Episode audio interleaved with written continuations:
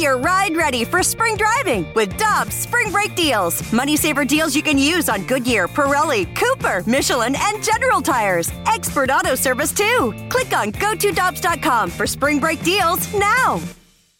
Cheap, cheap, fun, fun. Spring is in the air, and Dirt Cheap is in your neighborhood ready to deliver the perfect drinks to your doorstep. That's right. All of Dirt Cheap's convenient locations now offer delivery of their wide selections of beers, wines, and all the spirits you need. And if you're like me, nothing hits better in the springtime than a nice wheated bourbon. Ask the friendly staff at Dirt Cheap about their selection of wheaters like Maker's Mark, Larceny, and so many others. Download the Dirt Cheap app and order curbside or delivery. Have fun, but be careful out there. Get ready for winter driving at Dobbs Tire and Auto Centers with super deals on tires, including up to $200 on new Goodyear tires, plus oil changes, brakes, batteries, and more. For value and savings, click on gotodobbs.com today.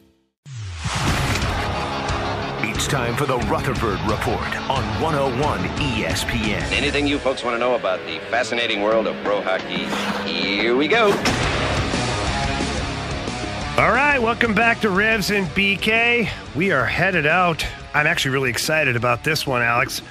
We're headed out to the Brown and Crouppen Celebrity Line to be joined by none other than Jeremy Rutherford from The Athletic. You can catch him on Twitter at JP Rutherford.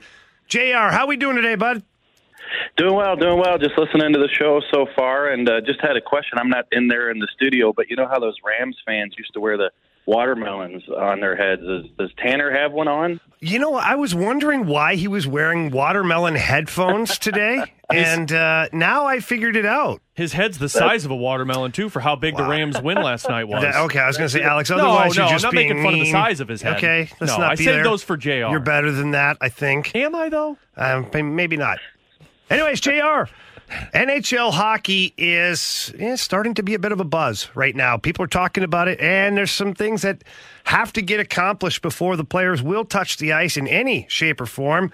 What are you hearing right now on a possible start date? And also, part B to that would be where are we at with the NHLPA and the NHL owners on maybe what the protocols are going to be, salary deferrals, all that mumbo jumbo that we just love to talk about?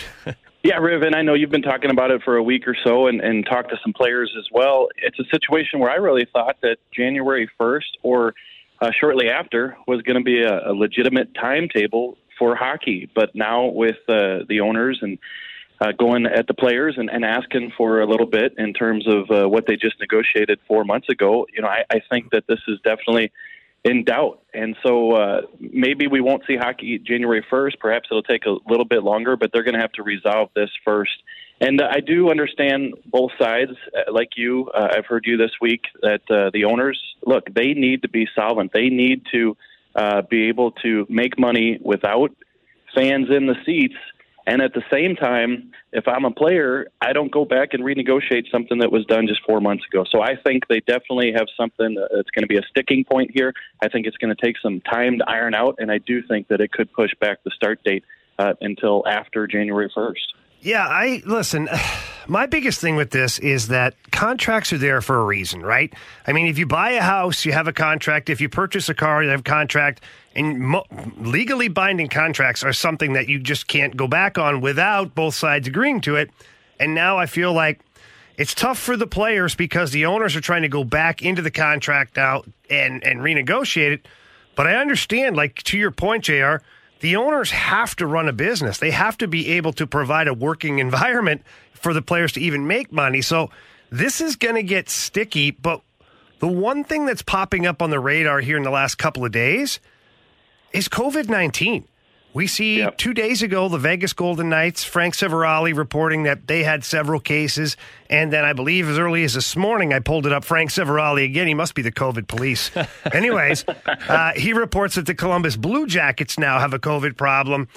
How will that play into one, the negotiations here between the players and the owners, and two, the format of how they're going to go about creating a training camp? Yeah, it's pretty amazing, Riv. They were so successful with that bubble, and, and it's obvious why it works. Uh, you're confined in those uh, quarters in Toronto and Edmonton, and they pulled it off, and it was terrific. But they knew that it would be difficult uh, to to start the new season uh, because uh, perhaps Corona, the virus, would still be uh, a big issue. And then, secondly, they weren't going to go back to the bubbles. You know, the players weren't going to agree to that. And, so, you know, it, it's no surprise that, like the general public, there are a lot of cases with these teams. Frank doing a good job reporting uh, the circumstances with the two clubs that, that have a lot of cases.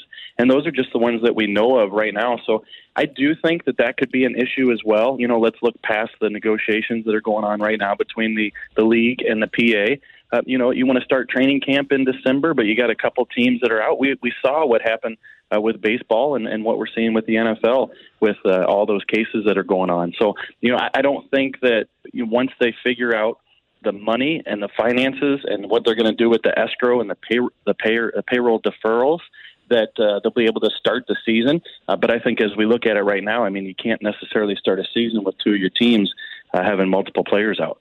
JR, do you think that this expedites both sides trying to get this done? Because, uh, I mean, this, uh, you know, cases with Columbus and Vegas right now makes it obvious that we're going to be dealing with some of this in the regular season. And if the NHL wants things done by a certain date in June, you know, they're going to have to give teams some leeway. So I would feel like this is going to try and expedite things, right?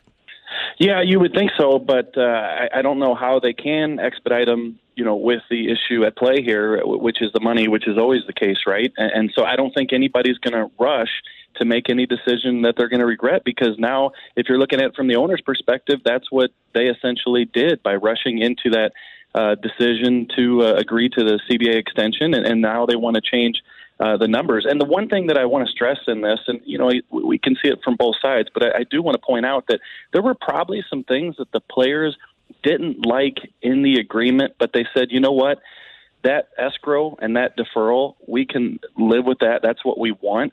So we're going to look past some of those other issues because if we can keep that escrow and the deferrals at that level, then yeah, we'll agree to that. Well, now to me, when you go back and ask them to change those two things, it, it opens up a, a, lot of things, not just those two issues. They agreed to uh, a CBA that had the numbers where they liked them, and now it looks like the uh, the league wants to change that. So to me, that would be the big issue if I'm a player. Talking with Jeremy Rutherford, our blues writer for The Athletic. You can catch him over on Twitter, JP Rutherford. JR, uh, looking through one of your, your pieces that came out here, obviously a great piece on Jordan Binnington. You did a little bit of a Q&A with uh, the Blues number one goalie. Uh, I'm, I'm just curious, sitting down with him or when you talk to him rather than sitting down with him, what what are his feelings overall going into the last year of his contract, knowing that there's no safety net in Jake Allen behind him now?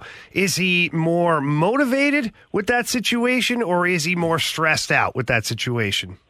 Well, you know him, Riv. He doesn't stress. And one of the fans, it was it was a fan Q and A. We solicited questions uh, from the athletic subscribers. It's always uh, fun. And, somebody uh, did ask him the question: Are you nervous about the upcoming season?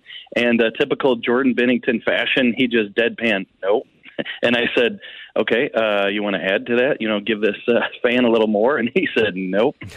so, so uh, Jordan Binnington, we did get into the situation uh, that you uh, just mentioned. Jake Allen gone, traded to Montreal, and now Jordan Binnington. He's had the spotlight on him the past couple of years, as we all all know. You can't have more of a spotlight on you than being a rookie in the uh, Stanley Cup final. Uh, but it's a situation now where the guy behind you hasn't played any games in the NHL, Ville Husso.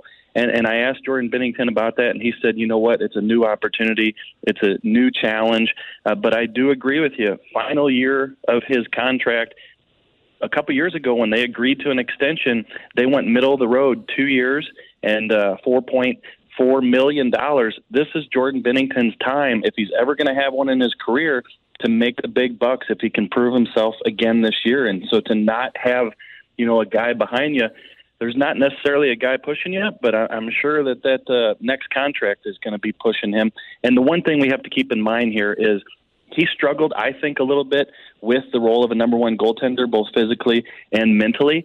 Uh, but this year, you're not going to have the 82 game schedule. So uh, he still might be asked to carry a large portion of the load, guys but it's not going to be the 55, 60 games that you typically see from that position. So, JR, let me get your opinion and a quick follow up on Binnington then, because as we see throughout the offseason, the NHL Network trying to come up with different content. So, they've been doing top 10 lists. And according to the NHL Network a couple of days ago, Jordan Binnington is the fifth ranked top goaltender in the NHL behind Andrei Vasilevskiy, Tuukka Rask, Connor Hellebuyck, and Ben Bishop. Agree or disagree?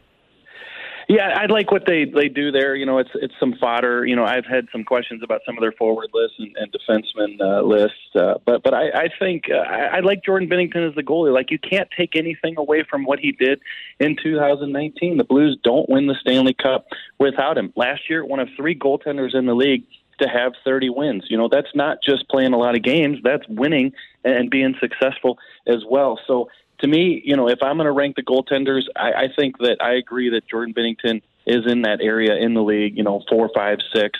Uh, you know, we're not going to sit here and agree, disagree on some of those guys ahead of them. But if you if you said where where do you put him in what kind of range, uh, that's where I have Jordan Binnington in the league right now. All right, JR, great stuff. Remember, this is Jeremy Rutherford, St. Louis Blues writer for The Athletic. You can catch him on Twitter at JP Rutherford. He has a great piece out right now, Q&A with Jordan Binnington, where he apparently talks about Justin Bieber as well. So please check it out. JR, thanks for your time, man. Great stuff as always, brother. Thanks, boys.